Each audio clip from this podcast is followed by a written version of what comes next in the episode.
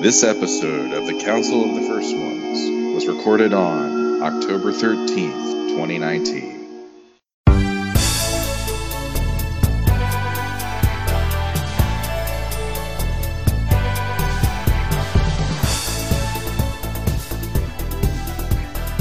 Hello, and welcome to another episode of Council of the First Ones. I'm your host, Kelly from Nerds on the Couch, and joining me, I have Renee with me. Hi, Renee. Hi, Kelly. It's good to have you back. Yeah, sorry. It was a busy week, and I just couldn't get over here. Who else is joining us today? This is David Clark, owner of AdultCollector.org. Wonderful to have you back. This is Master Rex. It's great to be back again today. And this is Sean, and I'm a year older as of Friday, and uh, happy to be here once again, guys. Well, yeah, happy birthday, Kelly. Happy birthday, Sean. This is your month. Thank well, you. And we're it's, not the only one celebrating. that's true. 37 years ago, October 1st, He-Man hit store shelves and started an empire. So we have to give our birthday boy some c- congratulations too.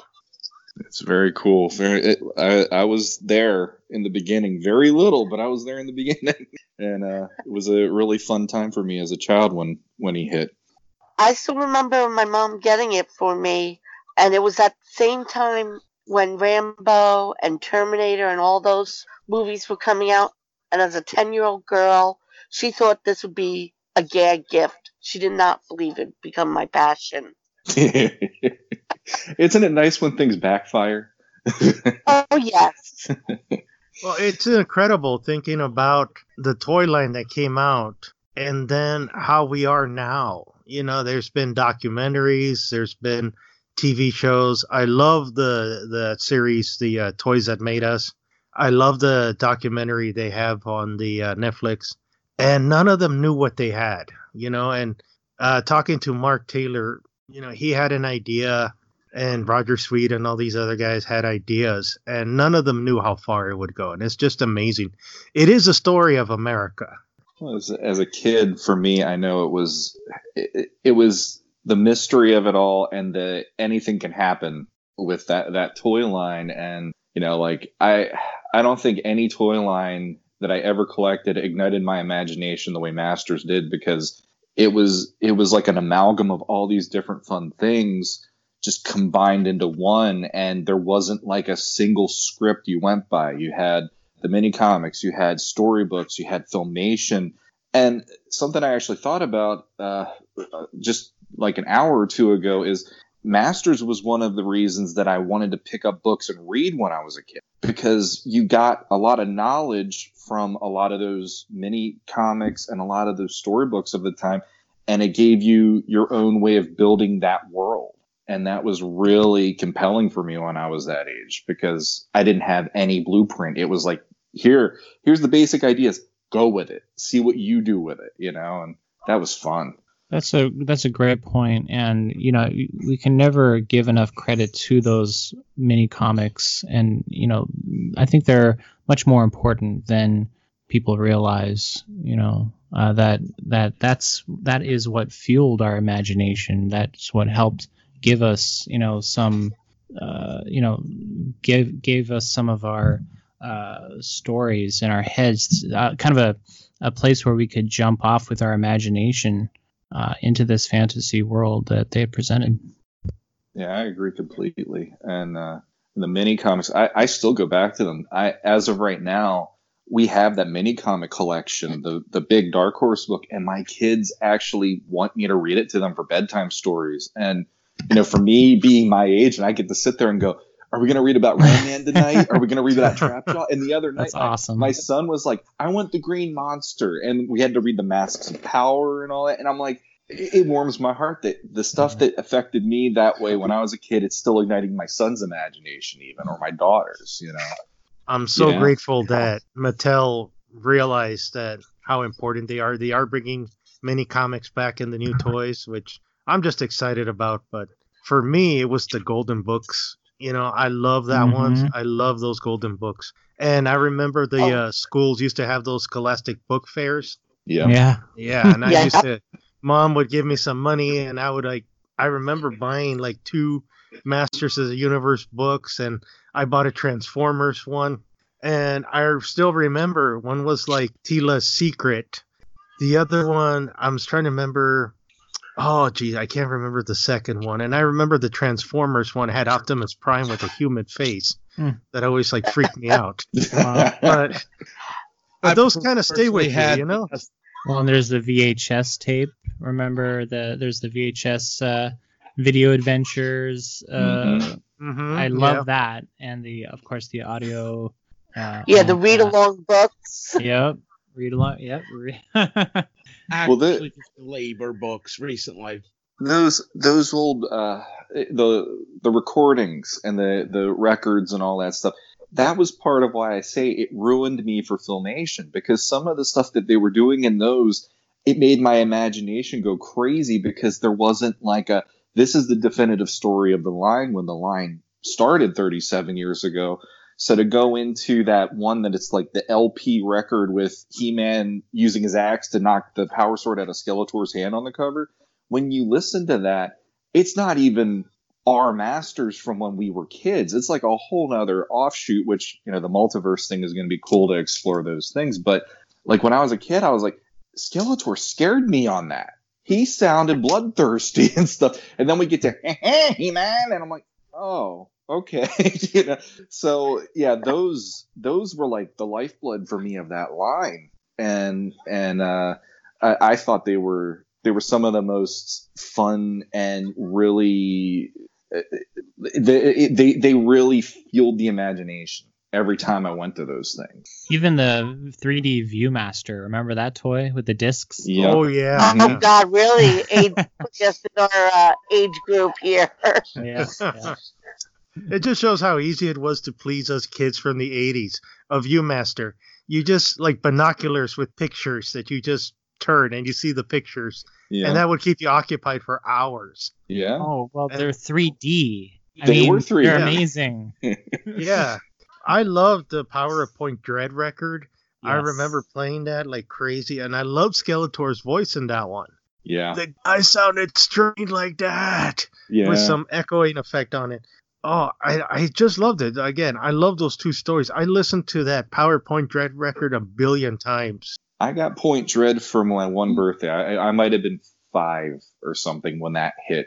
And to be honest, I didn't play with Point Dread as much as I wanted to have that record on and look at that book. That was the reason I wanted that play set and that vehicle was, you know, it, it was like when when you see it and it's like more Alfredo Alcala, yes, please. You know, I, I I was like sucked into just the artwork of that book more than anything else, really, and uh, it, that was the best part of that present for me when I was that age. Maybe that's how they could have uh, better sold the Snake Mountain Super Seven play set is to present us with a little, a little, you know, uh, illustrated story involving Snake Mountain. That would have been cool because I mean that that definitely was a selling point for me on the SDCC pack with the two pack, the Origins thing, because uh, Axel Giménez doing his you know uh, homage to uh, Alcala and that it, like I wanted it just for the box. I would have been like anybody else want the figure? I got the box. I'm Mhm. happy with this. I want to read this all the time.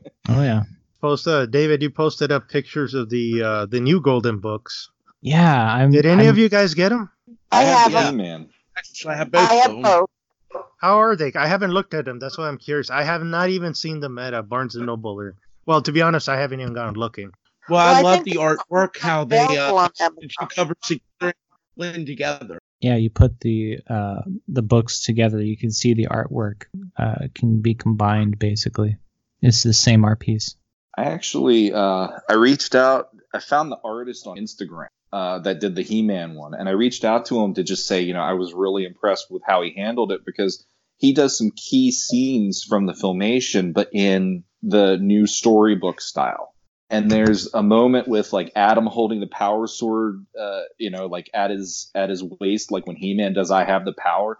And the way that that page in general looks is amazing. It's gorgeous and I was reaching out to. I just wanted to, you know, say, hey, you know, I really, I really liked what you did, and he was thrilled that you know he got to work on the property. You know, for him it was like, hey, that's like, you know dream come true. I got to do this stuff that I loved when I was a kid. So, but I I highly recommend even if you don't have kids, the He-Man one. I haven't seen the She-Ra unfortunately, but the He-Man one is definitely for anybody that loves the brand is worth picking up.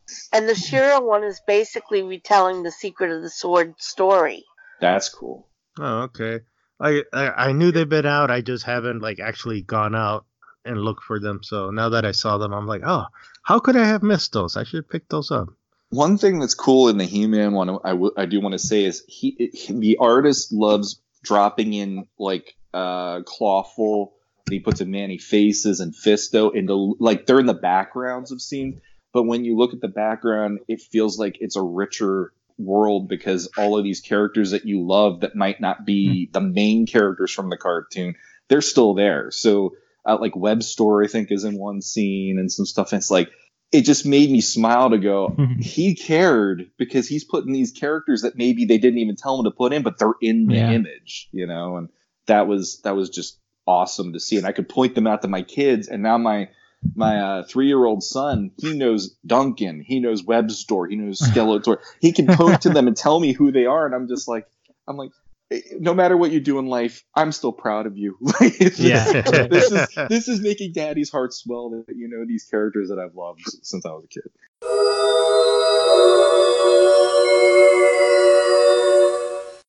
Recently, all over the web, we've been hearing rumors that Sony wants to unload some of their movie properties, including He-Man and the Masters of the Universe, to Netflix.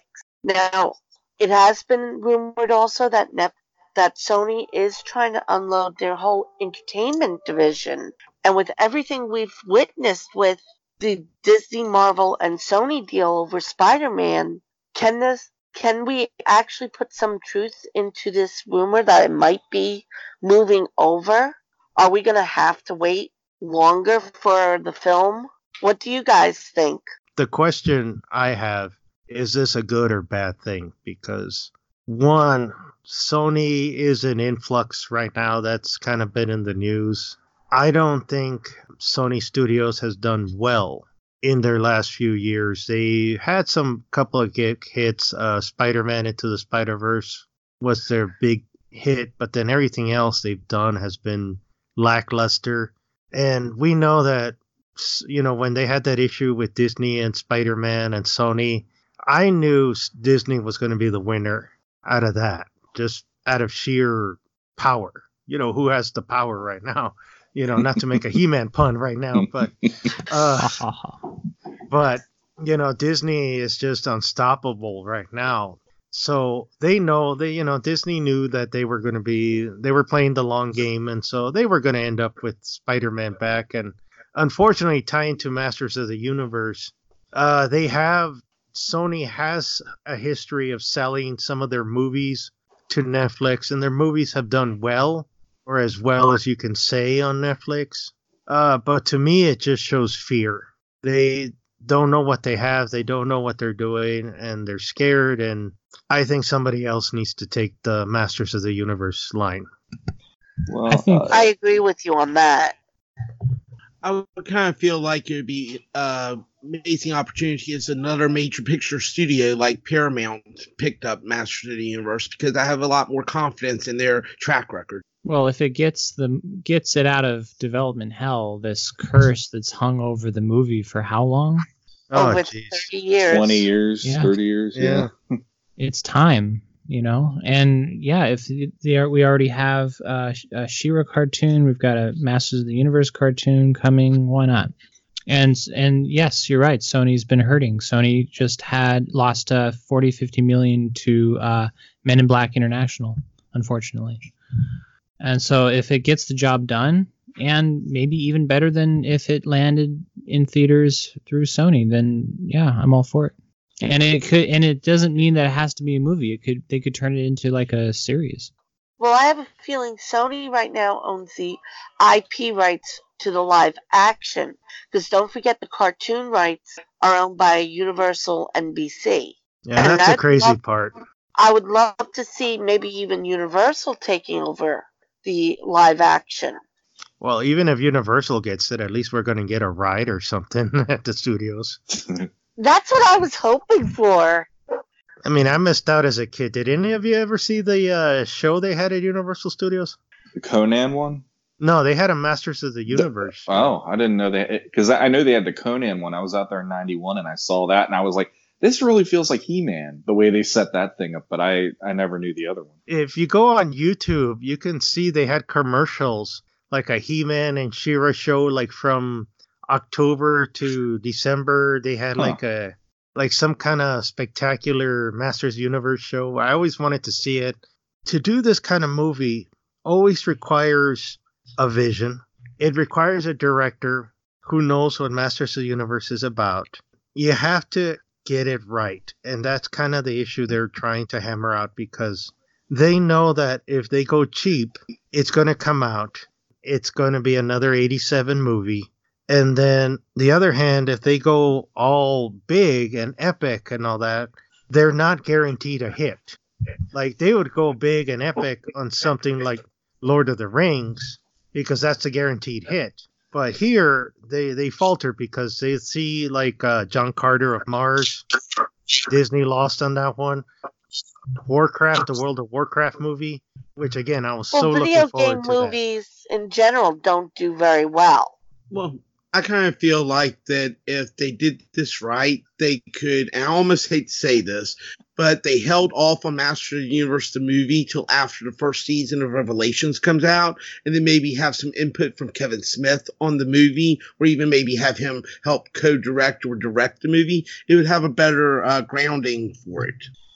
Uh, That's uh, for me at least. I'm one of these cautious people about the brand because the line has has kept going for all these years because of like basically an underground movement of fans. You know, like we're not out there in the stores buying it as much. Classics was an all online subscriber based deal. So the idea that there is a fan base, but the fan base isn't to the level of like the Marvel universe or Harry Potter or Star Wars or any of these huge franchises that have been able to start up in the last 10 to 20 years, I could see why they're nervous. You know, it, it's like this is a brand that either you bring the nostalgia of filmation to it or you're a hardcore person like us. There isn't really a lot of in between. And for some people, it, the nostalgia people would be like, "Oh, this it was campy back then, so I'm going to go into it figuring it's just going to be silly. There might be a moral at the end of the movie, for all we know. Who know, you know?" And then there, there are the people like us who are hoping for a legit, good. Let let's do this right because '87 wasn't what we wanted to see.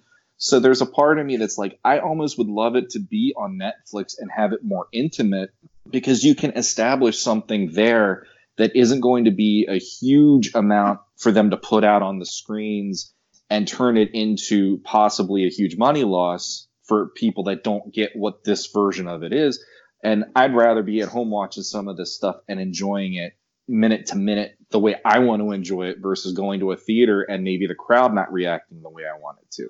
That's just me being precious to what I love because even like Captain America was one of those movies I was scared of when they did that because that's a character that I knew you had to do him a certain way or it wasn't going to work. And after I saw the movie, I was just cheering because they did it right.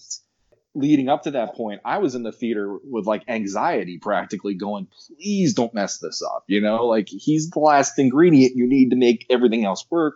Same with Masters for me. It's like there's a lot of ingredients that need to come together to make this the, to make this into something we can show other people and go, this is why we love this thing. And I want to see it that version, not just let's do a punch 'em up kind of a thing, almost like Transformers, you know? Yeah, let's not go Michael Bay on this. Oh, Yeah. No, oh, no, no. and no. and I, the the thing that I'm afraid of is in this day and age that might be the way that they go more than anything because they're maybe worried, like you're saying, World of Warcraft didn't fare so well. A lot of these movies that are based in a fantasy realm, like even like the Eragon movie and, and some of these other ones, even from 10, 15 years ago, that that market isn't there compared to the superhero market and compared to some of this. But Netflix found She-Ra fans, you know, and and there's other things like uh, there, Stranger Things has a whole built-in audience because it started in that way, you know, and so in that way, I'm like, well, they're already starting with Netflix on the cartoon front. if they did a movie and it was live action on Netflix, Netflix is, has a really good ability to do some live action stuff that is probably more impressive than some of the movies nowadays because of the money they can throw at it. And they also have I wish I could remember his name, but the guy who is the the guy from Netflix who has been a fan and on like He-Man.org since the beginning, he's one of those guys at Netflix that is like you put it in his hands. There's also um, the the brand manager from Mattel. It's like you got those guys involved. It, it has a chance maybe compared to being a big budget thing that if it doesn't work for the first movie, we get nothing after that. Well, it could well, always be a series on Netflix and you know live action and then they yeah. can turn it into a theatrical big movie release down the road. And I would be thrilled with that too, to be honest, because it, Masters is one of those things that I feel like it's one of the last IPs that haven't been touched to do something with that all besides Thundercats at this point of the 80s it's like those were your your groups you know those were your toy brands and cartoons and it's like GI Joe had its chance already, Transformers and stuff, and it's like I I want He Man to be the way that I want it to be in the fact that at least this is this is almost like our hail mary in the brand in a sense because we want it to be on the screen, but how do we make it that it's not something that fails, you know? And I'm hoping it doesn't fail. That's why I think that if we wait until after Revelations come out and we have a chance for that to reach a bigger, broader fan base on Netflix, then it'll draw more of an interest to the Master of the Universe. So if they did do it on the small screen on Netflix as a one-shot series, or if they did it as a movie, it would bring in newer fans. It would bring in older fans. It would attract the audience that would bring it the money. Well, the only thing about that, and I, I actually like that idea but the only thing about that that I'm wondering is with the timeline, they're setting that up to try to be out for 2021. And I'm thinking that the cartoon probably isn't even going to be on Netflix until close to that time, too. No, they're nowhere near uh, that date. They're not going to make it. If you want to come, if you, I mean, these movies can be shot within six months, but people don't realize you have pre production. Pre production takes almost a year for you to plan. You got to rent the studio time. You got to create the budget.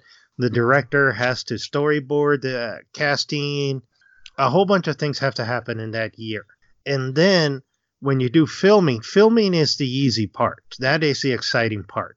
That is the part where you see them in the camera. That's where the studio, that's where Entertainment Tonight comes in and they interview the actors because there's a lot of time off because that is the easier part to do.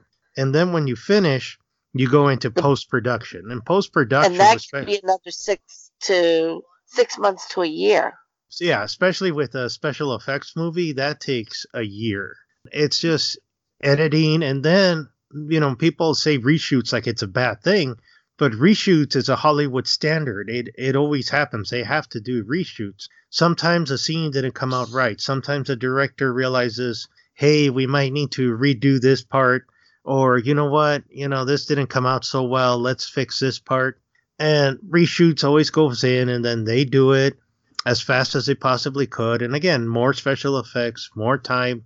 These things do take time that's entirely my point. If they take the time, if they don't rush into it head first, trying to uh, make big splash, if they take the time and let Revelations come out first and feel it out and bring out the fan base more, then they can start drawing up their ideas, starting storyboarding from there to create the Master of the Universe, either movie or one shot series.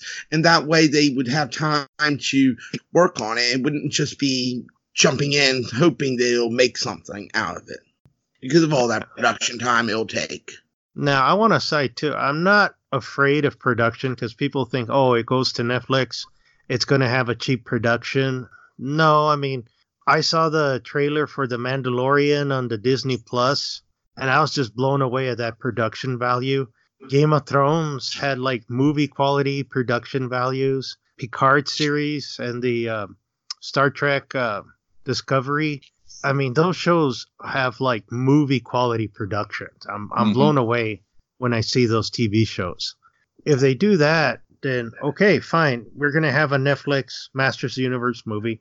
Okay, but the one thing about that that I see as the downside it's not going to raise as much noise to me. We're not going to see maybe as much merchandising as they would have done because there's not going to be a premiere date. Well, there is, but it's not like Hollywood premiere date. And so the merchandising might trickle in. It might cause a little bit of stirring, but I have not seen like heavy, heavy, uh, how should I say this, waves with Stranger Things. I see things of Netflix shows there. And then, like, I'm also remembering the Voltron's toys. I'm still disappointed at that one. And so I just keep thinking, is it going to make as much noise as it did if it was a major film production? Well, it's funny you mentioned the Stranger Things. They just came out with the Stranger Things Lego set not too terribly long ago.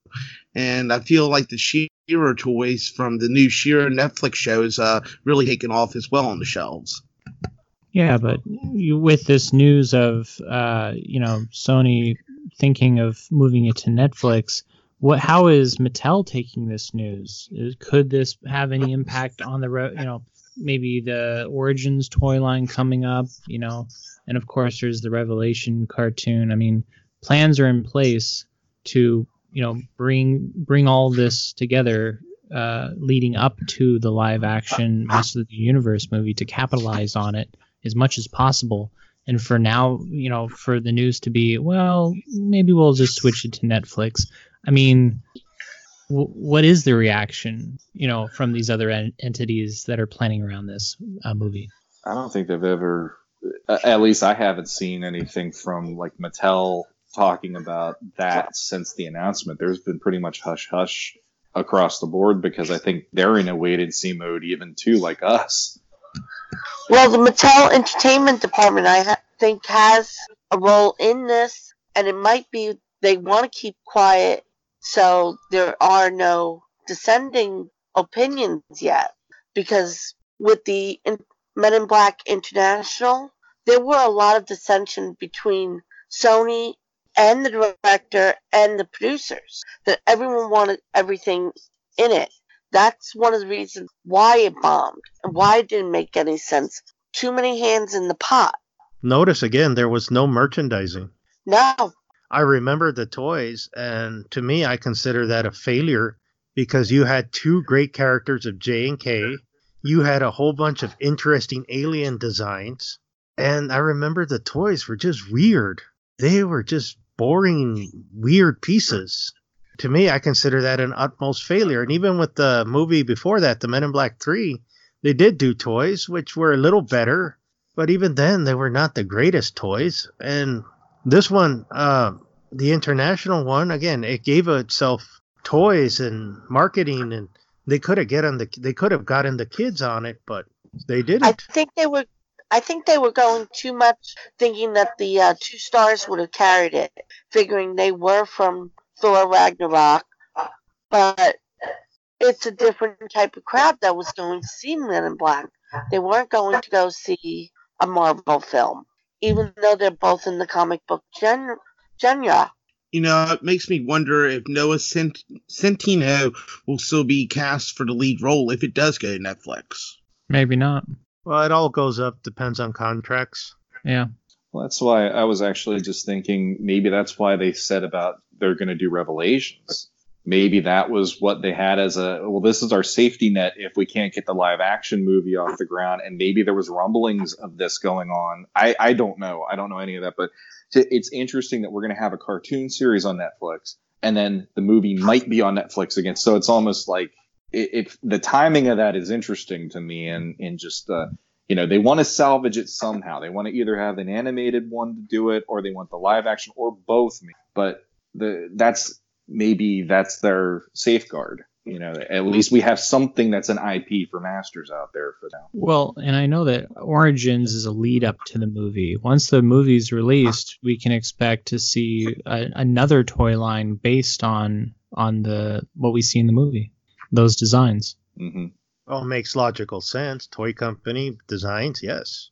There was a quote from uh, Centineo himself, they said to a uh, reporter for comic books that a new universe, a new studio, and their take on of this new universe, that the Nee brothers and Adam and Aaron Nee, they're directing it, they're the filmmakers they're in charge of the story. They're doing a hell of a job developing the world and these things. I can't tell you what tone is going for but it's genius so far. So i have a feeling that he still wants to be tied to the property and still be part of the movie If you are looking for a place to live, we recommend the Dark Hemisphere. The Dark Hemisphere has wide open spaces, barren land, relatively crime free zones. If you're interested, contact Skeletor at Snake Mountain. If you don't get thrown in the dungeon, tell them Renee sent you. The other big news that came out happened to be at New York Comic Con, where the voice cast plus Nicole Nicole Stevens from the She-Ra Princesses of Power, they want to do a team up with He-Man for a Christmas special. Now, I did not get to get into this panel, unfortunately. It was off-site at New York Comic Con. By the time I got over there, it was already filled. But they, the cast wants a crossover. I'm a little skeptic because the way Kevin Smith was talking about how he wants to do He-Man is totally different style than what the Princesses of Power cartoon show is. I don't know if it's going to mesh. I mean, I'd love to see a crossover. Anything's better than that Christmas special that Filmation gave us. Though I do like the dog. I'm sorry, I oh, like Riley. And that bad. we did see Skeletor smile and be nice for once. Sorry, it's always a question because I'm they brought that up and I'm like, what do you guys mean by that? Because when they were at PowerCon or the writers were at PowerCon, uh notice they didn't do questions because uh I know that that was like the number one question somebody would bring up and I don't think they wanted to discuss it. And yet here at New York Comic Con, they they kind of brought it up and it kind of caused a stir. It brings me up again. Has things changed? Has things, has rights kind of changed again where we're at? If it's a Christmas special, are we going to see uh, again the, the the million dollar question? Is it going to be Revelations He Man, or is it going to be a She-Ra He Man? Which people have done some good artwork. Yes, Well- I've seen such good artwork too. Yeah, they could What- they could use a more of an anime style like what's planned for Revelation. Uh, not necessarily the poppy, you know, She-Ra Netflix style. Well, one of the gr- great things about the upcoming multiverse Master of the Universe comic coming out is is that they could do the She-Ra style on this He-Man to do a Christmas special and would fit right in because there's all different types of iterations of Master of the Universe going to be introduced to us in a one-shot comic. I think for me it's weird, and, and the reason being is we let She-Ra have three seasons to get her footing in in the new era of pop culture, and for me it's like okay, so are we going Revelations like like uh, David was saying? Are we going Revelations? Or what is this exactly we're drawing from? Is it just going to be a princess of princesses of power version of them? And in that way, it's like, well, that doesn't really unless that's going to be like how they finally go okay and we're bringing in masters somehow because they finally let us bring it in that that would be a key episode then and you'd have to watch it and be like okay how are they going to handle this? But then it's like i don't know. Like i'm not owned to the christmas special either. Um, so i don't feel bad. I, I actually was going to be the one thinking the same thing that kelly said so it makes me feel good that i didn't have to say it here. But um, but it, it's it's like to me that was always something where I was, it's like when from the 80s and stuff there's always that feeling of you got to throw Christmas into all of these things. And for me I'm like I didn't need He-Man to be involved with Christmas. I wanted He-Man to just fight Skeletor you know? So it's like that that whole thing it's like that's not a tradition for me in that way. So it, it's like the idea of it feels more like lip service to the fans more than it is like we're gonna do this and you're gonna like it. Well, you guys have to remember back in the 80s, or you have to explain to the younger versions, everybody did a Christmas special. There was a I, Pac I Man remember Christmas special. oh, my. There was a Rubik's Cube Christmas special. Everybody. Pac-Man. Yeah. Yeah, and I, I remember that, but I think the the tradition of that has gone away over the last ten or so years. Like I don't remember anything specific lately where it's like this is a Christmas special for this or whatever. Like because they used to be like you know evening specials for those when we were kids and all that stuff. And now it's like I don't know. It's it feels like that isn't something that I need to. I would watch it just out of curiosity. It, it would almost be like the Bill Murray Christmas special on Netflix. I'd be like, "What's this about? I gotta see what this is," you know. And I would give it a shot, but it's not something I'm begging for. I want to see the Revelations designs more than I'm worried about a She-Ra Christmas special at the moment. Plus, Yeah. with the Christmas special, if they are going to use it as their gateway to introduce Masters, they have to change a lot of the lore that they built up, that they're in a pocket dimension and all like that, that which is starting to open up for season four, which premieres November 5th on Netflix, and it's a full 13 episodes, not Mhm. six and six Yeah, I think people Because the complained. because the big cliffhanger was that we started to get the idea there's Horde Prime and he finally found Etheria. And he's got So legions of is hordes that- to bring with him. Yeah. So there is that way that they could introduce it. Well, this was brought up in the last show. Remember that, you know, that Adora does mention Eternia. They do mention Castle Grayskull. This could be their gateway. If the rights have changed, then maybe uh, there is a connection. We might not see it directly, but I do think they need to acknowledge that there is something there, that there is a He Man there. He might not be Revelations He Man, he might be his own thing and they might again i think the multiverse is something that they're playing with everywhere. And honestly i expect the netflix She-Ra and the princesses of power to come out in that series in the comic books. And uh, i expect that maybe what'd be really cool is that this multiverse is all encompassing and they deal with it That's exactly kind of how I feel, Renee. I feel that if they introduce He-Man in a Christmas special with the Netflix She-Ra, it would draw fans to seeing He-Man in a different format and attract them to come back to see Revelations later when it is first aired. It would give uh, fans a kind of a taste of a He-Man. And I could see that scene bringing up on that idea, like He Man going, I'm not your He Man, I'm not your twin brother, but your twin brother is out there, Adora. You know, good luck finding him.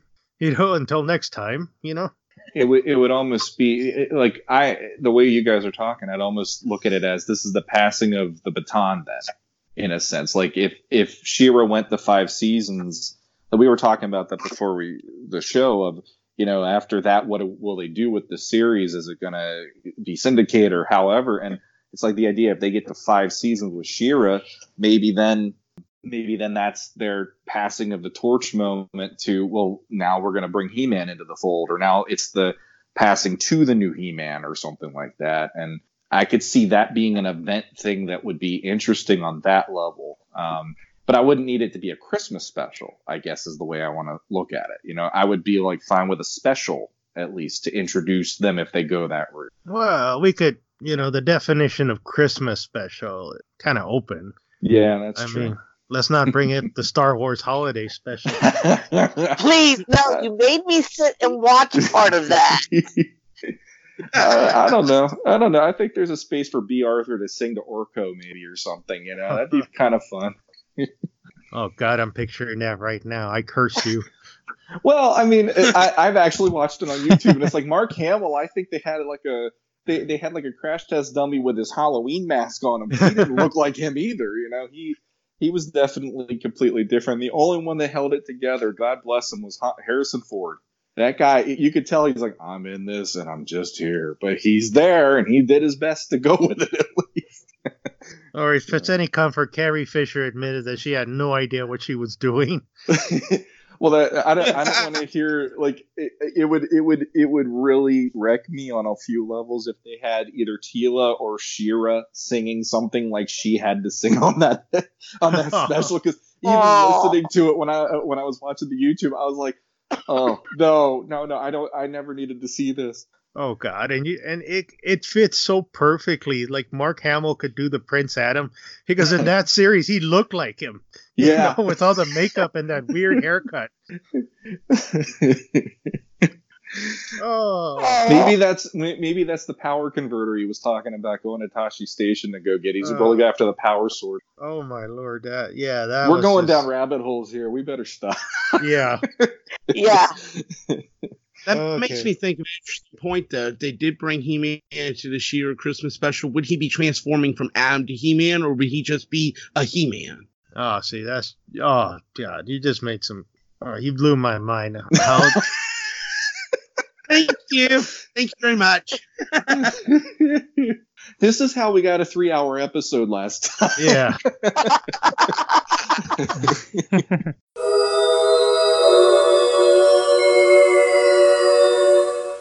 So one thing I'm very excited about is the fact that we're actually getting a Masters of the Universe uh, Wind Raider Hot Wheel toy that actually looks like oh, and, and a, Wind Raider.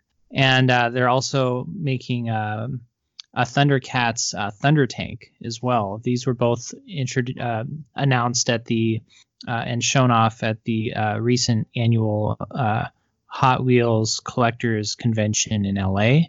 And uh, this is, I mean, this is amazing. This is something I was, you know, I personally was promoting about five years ago on adultcollector.org and on the He-Man.org forum. I know this has been, for a lot of us, this has been something that's on our mind. You know, this has been on our wish list for a lot of uh, years. And we're finally going to see one of them. well, it's about time. Yeah, and I, you know, I I love it, and I hope that they give us a lot more.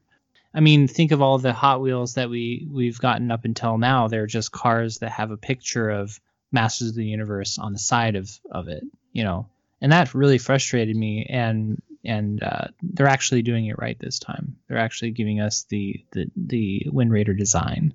Well, I'm completely well. I as I was saying, I, I know I said it sarcastically, but this idea has been so obvious that I'm surprised it hasn't been made.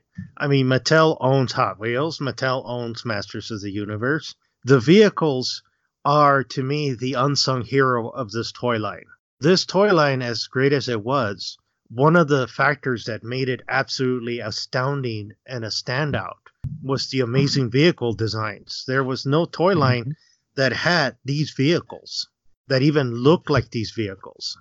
A Wind Raider, yeah, that's an obvious one. An attack track, oh my god, an attack track Hot Wheel, yes. You know, a Land Shark, come on, there, it's like obvious. Could we see a filmation attack attack track, or would we be limited to the vintage toy design? Why not? I'd say they'd have to get the uh, approval of Universal NBC. They own the catalog for Filmation. And there's, I mean, there are so many vehicles they could choose from. Like from the 1987 movie, there's Skeletor's barge, the floating barge, and uh, the the um, I don't know why I'm spacing on it, literally spacing the spaceship from New Adventures of He-Man. Oh, the Oh, Starship Eternia. Eternia. Right. Yeah. I mean, Which- I can see the whole thing. I can see, like I said, a land shark is obvious.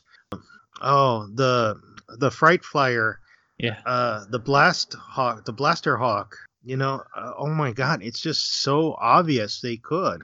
It, I think it would be really fun at some point to to get some vehicles that uh, have little riders in them, kind of like the old like you'd see the McDonald's toys that you know it'll it'll be like uh, Ronald McDonald and or um, you know they've done that with a bunch of different properties, but uh, little racers, you know, with the characters popping out of them, kind of like I don't know, like a Mario Kart sort of thing. I was just going to say that uh, I kind of liked how they did the 84 Masters of the Universe uh, playset for Hot Wheels, where they had the Snake Mountain playset.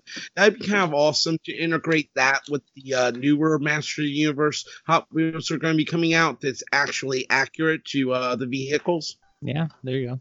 I mean, it's it would be so awesome, and it'd be kind of a given that yes, you can make little uh, tracks. And I never had those as a kid. I never I never played with those as a kid. But to me, I'm like, why not? It w- it would be awesome to have like a a Wind Raider versus or racing a Roton fighter Mhm. with a little Snake Mountain playset, and they could spin and twirl and all that around.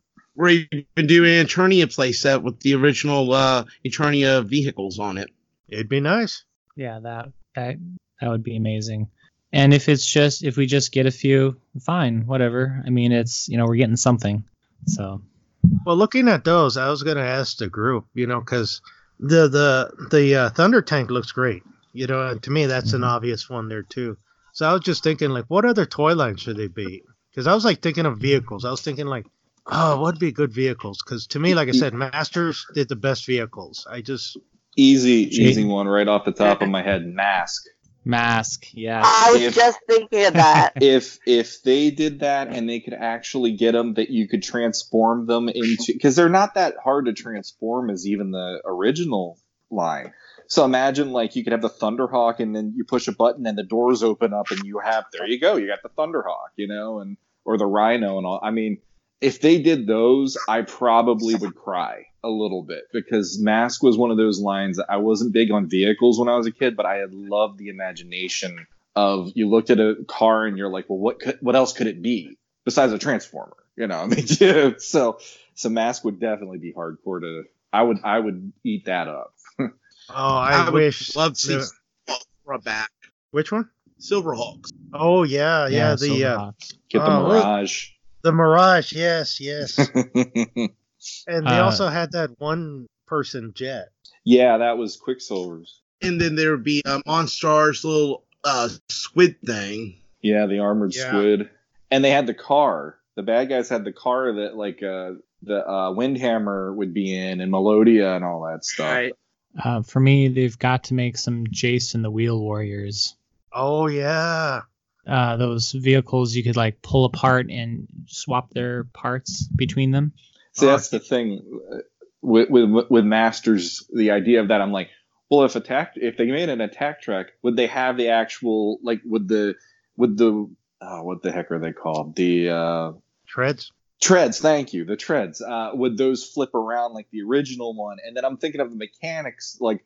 Well, what would I want to see in that way? So it's like, yeah, Uh-huh. then then you have to break apart the battle ram, so you have the sky sled and you have the, the battle ram part in the back. And, and it's like in my head, I'm going to that already, and I'm thinking, well, put the money into that. And then I'm like, Yeah. well, then make mask. Well, mask has to be crazy. And then Jason, it's like in my head, I'm thinking it's almost like Origins. It's like imagine making mask, but then you could pair them with Jayce and the Wheeled Warriors, or you could pair Jayce and the Wheeled Warriors with Masters or whatever. And it's like you're creating like a crazy universe that as a kid you never thought you'd have, but you're sitting there and you're just like grinning from ear to ear, going like, "But I got this now," you know.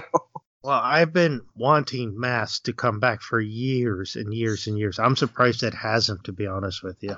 I know there's issues with uh, vehicles and um, copyrights and all that now, but Jayce and the Wheeled Warriors, again, you brought that up. I'm like, yes, that's that's like an obvious one. Like with, uh, I could imagine a Hot Wheels Saw Boss, which I point out again, I never had those as a kid. I saw the cartoons. I never saw the toys. Never. I never saw the toys. See, I, I was one of those kids that I had. Uh, there were there were two brothers that lived near me, and I'd go to play with them every now and then, and they had those, and I never got them because my mom got to the point with my collections where she goes, "You can't get everything anymore." Because like she was cool with me getting masters, she was cool with me getting some transfer. I didn't have all of them, but some Transformers. I had almost all the original vintage GI Joes from the '80s and I had uh, how many things that she's like, no, you're not getting into that one because that's one more thing I have to pick up and da da da da. So I'd go to their house, I'd be like, those are cool, but then I never had the owning to them because I never had them as a kid.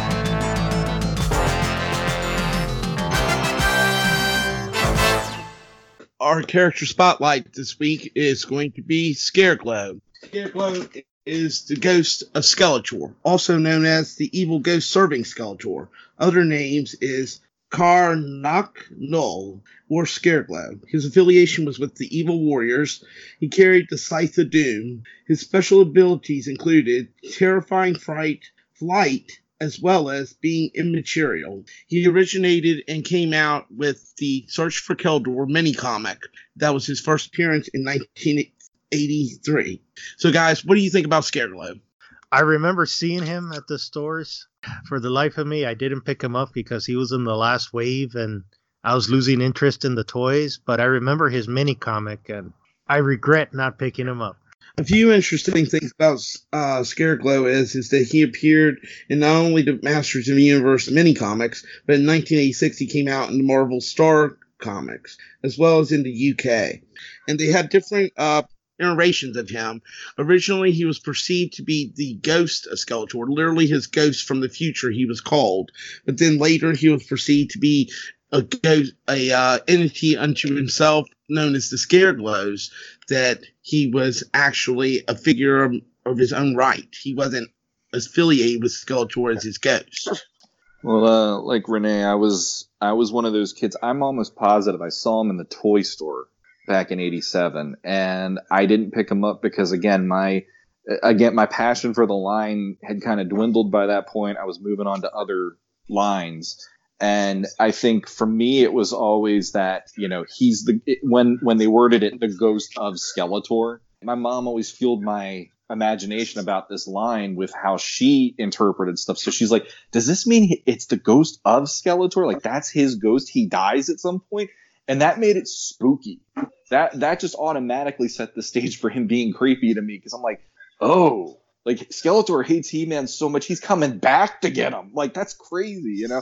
But um yeah, he's one that I really kick myself every day that I, I remember seeing him on the peg and I never got him. It's interesting. He's now such a fan favorite that he's included, like in the Origins line, he's one of the next waves.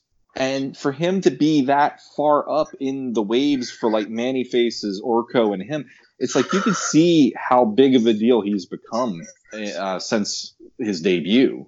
And he came out pretty early in the classics too, didn't he? Yeah, he was one of them that I had a hard time finding.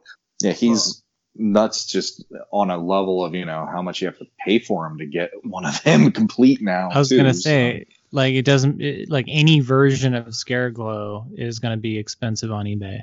Even the little, uh, le- you know, uh, Lego version of him that came out somewhat recently is expensive and hard to You mean the Mega Construx? Yep. Yeah, he. We talked about that on the last one, how hard he is, but hopefully he gets re-released. But I remember the debates on the on the .org in the early days, how the wording just caused so much debates whether he was Skeletor or he was a ghost serving Skeletor. Yeah. one of the interesting things was is when they did the Masters of the Universe uh, comic they just uh, produced a little bit ago that he actually was uh, with the Master of the Universe Injustice. I'm sorry, he was uh, summoned by Skeletor as a dozen little ghosts to attack the uh, DC universe. Well, and he also, the 2000X comic had one that was just a standalone for him called Power of Fear. And I remember that they got that comic book out, but they were uh, the Mattel people were not hundred percent happy with uh, Val and the guys. Oh, really? Yeah, because that was an unreleased character, and uh, Uh, yeah. they wanted to kind of do it their own way. But Val, you know, he still got it out, which was to me one of their best issues. I thought that was one of their best stories. What do you think the appeal is of him to be the way that he is for the fans now? Because, like, when I was a kid, like I said, he hit the end of the line. So for me, I I got a few at the end, but I didn't go as wild as I had previously. And now, obviously, I'm kicking myself. But what what what about the fans? Do you think is making him the fan favorite that he is nowadays? Well, it opens up a whole new genre that up to that point we didn't have anything that would be supernatural or horror related. And just that he could go and scare and hide very easily being a ghost. That could terrify people, similar to Nightmare in the Doctor Strange uh, comic line. It's the unknown. Yeah. It's bringing in that whole section that wasn't there. 2012 DC comic, it wasn't just a, in one shot figure, it was actually a race that was called Scareglows that Skeletor was summoning. These uh, entities that were translucent with the purple cape. Well, I it, it, it's like how Skeletor in the original mini comics was presented as a single, you know, someone who is a part of a race of these Skeletor demons, right? Yeah. In his classic bio, it was one person who got cursed. hmm you know, and that kind of falls under the classic horror of a cursed person who becomes a ghost and he's bound. But I think his appeal was just that he is a, a really nice designed figure for a Mhm. kit bash. He does look really awesome. I mean, it's just what you can do with glow in the dark plastic, Mhm. uh, skeleton motif paint, and the purple design really had him stand out. It's a beautiful design. It was interesting in the uh, classics line. He was included with the key to Grayskull's secret door because apparently he at one point was searching to enter Grayskull himself before he was cursed. hmm In the classic storyline, yeah, he spent years trying to get into uh, Castle Grayskull. I was uh I was actually reading The Search for Keldor to my kids like probably a month ago. And the one thing that I thought was really cool for, first off, I like that when Skeletor summoned the warriors to help him that time, it was him and Ninjor. And I actually now on my shelf I have to put the two of them together because that shot of the two of them was so cool to see. Here are these two new characters that we were introduced to and they both have a very distinct look about them and i like that about it but i liked in that story how adam was scared to death to the point he couldn't even summon the power of grayskull he was scared and he even knew it. He's like i can't even turn into he-man. I'm scared to death right now you know? And i i that's formidable uh, as a villain you know? Like you're you're making the hero not even able to do what he's supposed to do to be a hero. What that's I would have loved to see that explored in other stories or in other media in a bigger way, maybe. Because if Adam can't be He Man, then what else would Skeletor be able to do while he's suffering from being afraid? Well, he was very he was very powerful in that sense. And yeah, when he I'm looking at the panel in the mini comic and he looked very cool when he first appeared. But Mhm.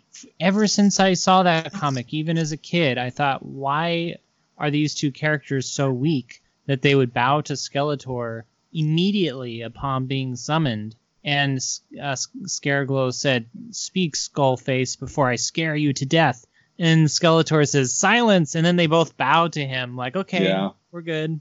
I like that in the 2000X one where Scareglow, Scareglow tries to throw his influence at Skeletor, and then Skeletor zapped him, and he's like, "I'm Skeletor. I fear nothing."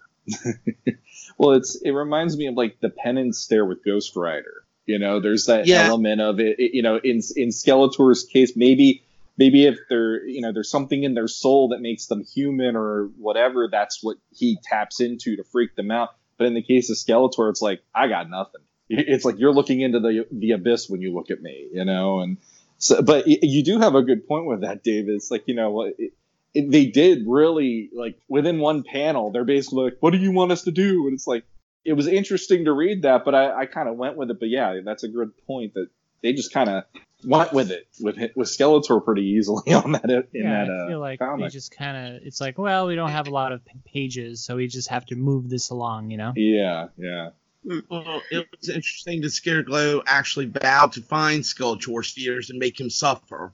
Well, the one thing that comes up when I write my stories and uh, I think about the characters and all that is Scareglow a regular minion or do you think he's a one shotter? Like uh, in the vein of uh, Evil Seed or Count Marzo. No, I see him as like one of Skeletor's main main crew, basically.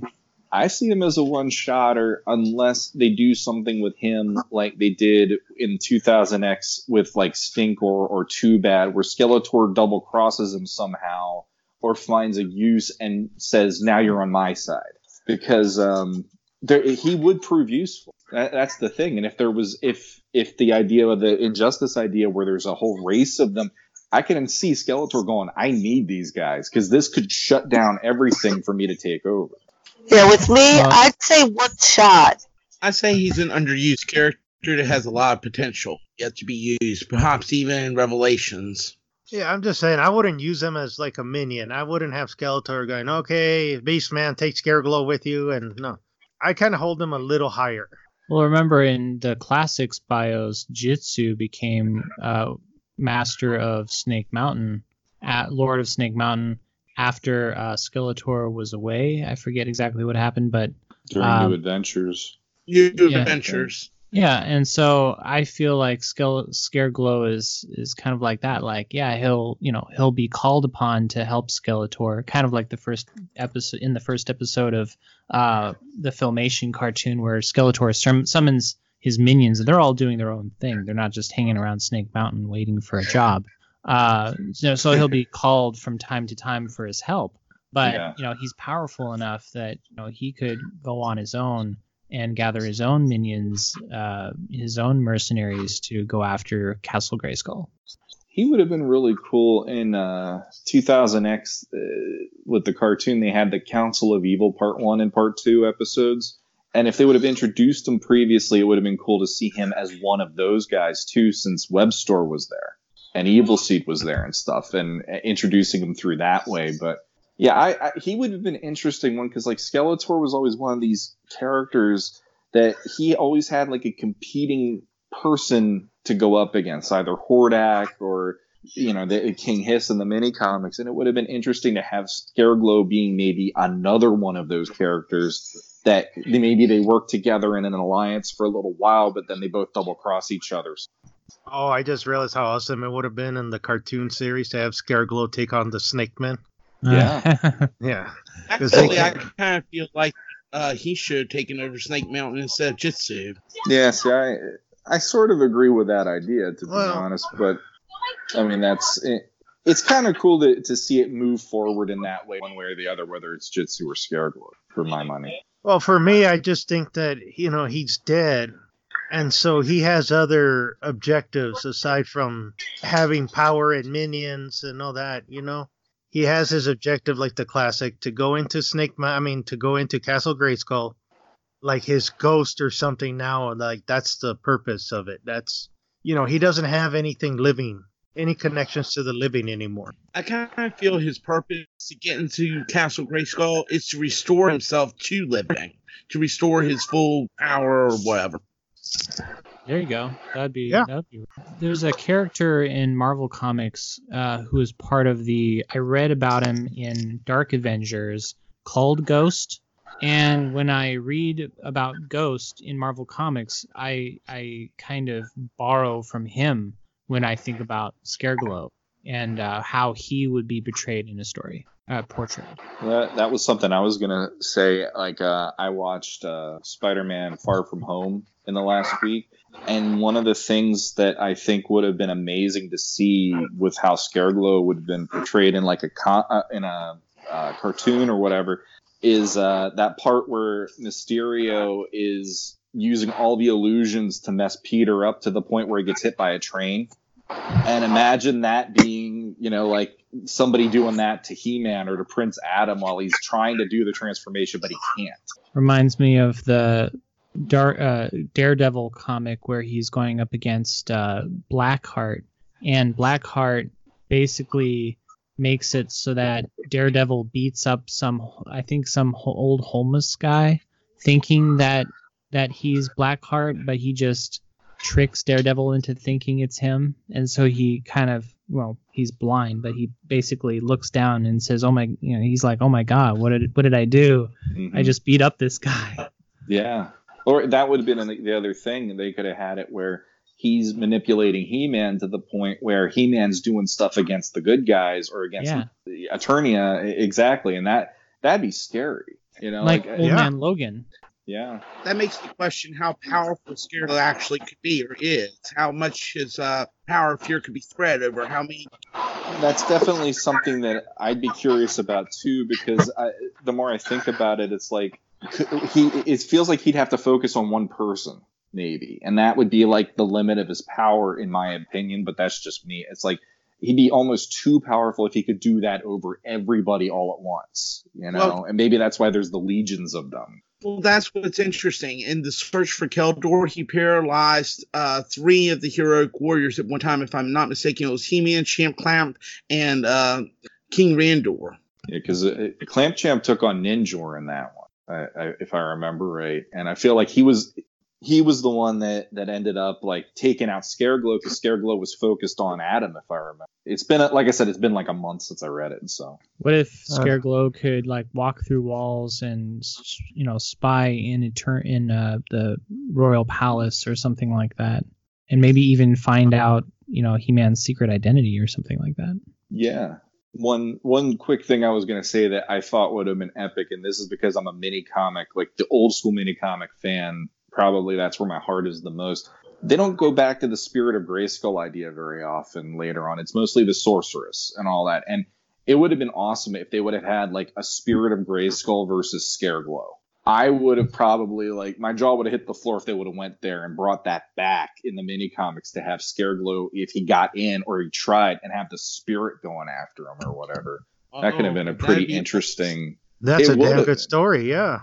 it would have been pretty eh, because I always enjoyed like the idea the spirit was there and they'd always have that you know well you know next time that he Skeletor comes to my gates you are the masters of the universe you'll handle this and I love the idea that maybe he's taken out everybody to the point where he he's like okay castle's mine. And then the spirit manifests and it's like okay it's on. And they throw down at each it's like that would have been the one time where the spirit's just like no one else can do this but me because everyone else is you know weakened or whatever. And it has to do it. Yeah, that'd be awesome. I kind of like the idea of seeing him uh, go up against Castle Grayskull Man. Well that could have been the the embodiment of the spirit or whatever that i would have been completely cool with that you know um, but I, I just like the idea of two supernatural entities going head to head one good one evil basically That would be epic. Yeah. Actually, it'd be a reason to bring the figure. You know, Yeah. I could I could see the two pack already. Spirit of Grayskull versus Scareglow. Yeah, and, and then that thing would be gone in seconds. Every, one, one, uh, one quick thing I wanted to bring up is one of my, especially with the classics figure of Scareglow, because I don't think the original Koei has this in mind, but uh, especially for the Halloween season, since that's why we're talking about him right now, is I love the the cape the way it is on him because I love number one that it's it's fading into translucency, but number two I love the way that the curl is around around his uh, neck and everything because it has that like Legend of Sleepy Hollow headless horseman vibe. And when I saw that getting the classics figure, that made it even more steeped into what the point of the character is, the creepiness and the spookiness aspect. And I thought the Horsemen did an amazing job with.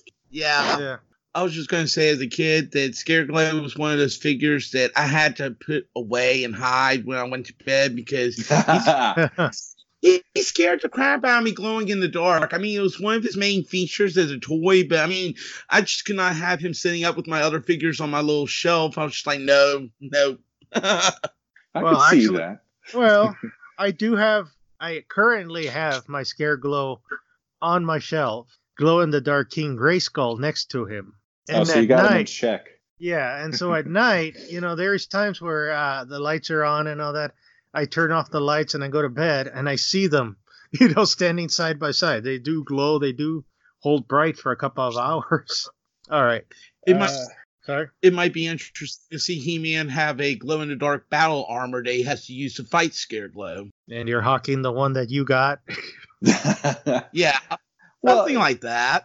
I honestly, at the end of the line is sad to me because there's a lot of unexplored options that you could have had with some of these figures and some of these characters that they brought in that they kind of just, you know, they'd all dried up because the line ended. And that could have been an interesting way of handling it. Like, what would He Man do to fight him? You know, and we had Battle Armor He Man, Thunder Punch He Man, Flying Fist. It's like, what would have been the variant to try to do something with that? And like, do like I've seen on the org they had you know horde armor He-Man and all these other variations. So it's like you know that's unexplored potential that it's it's out there. It's fun for the fans to come up with these ideas and answer these questions.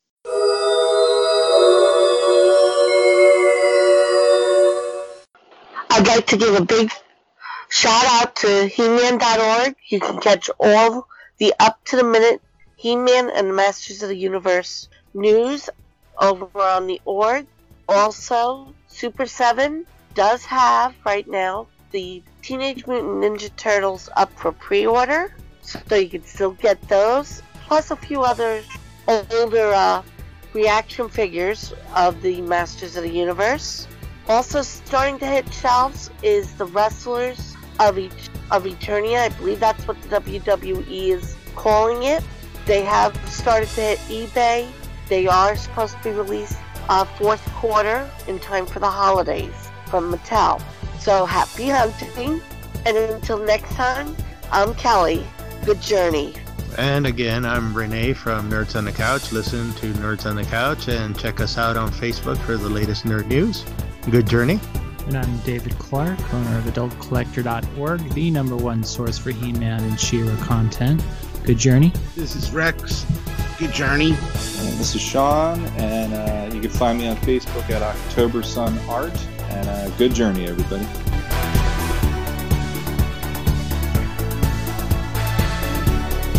This has been a Nerds on the Couch production in association with AdultCollector.org.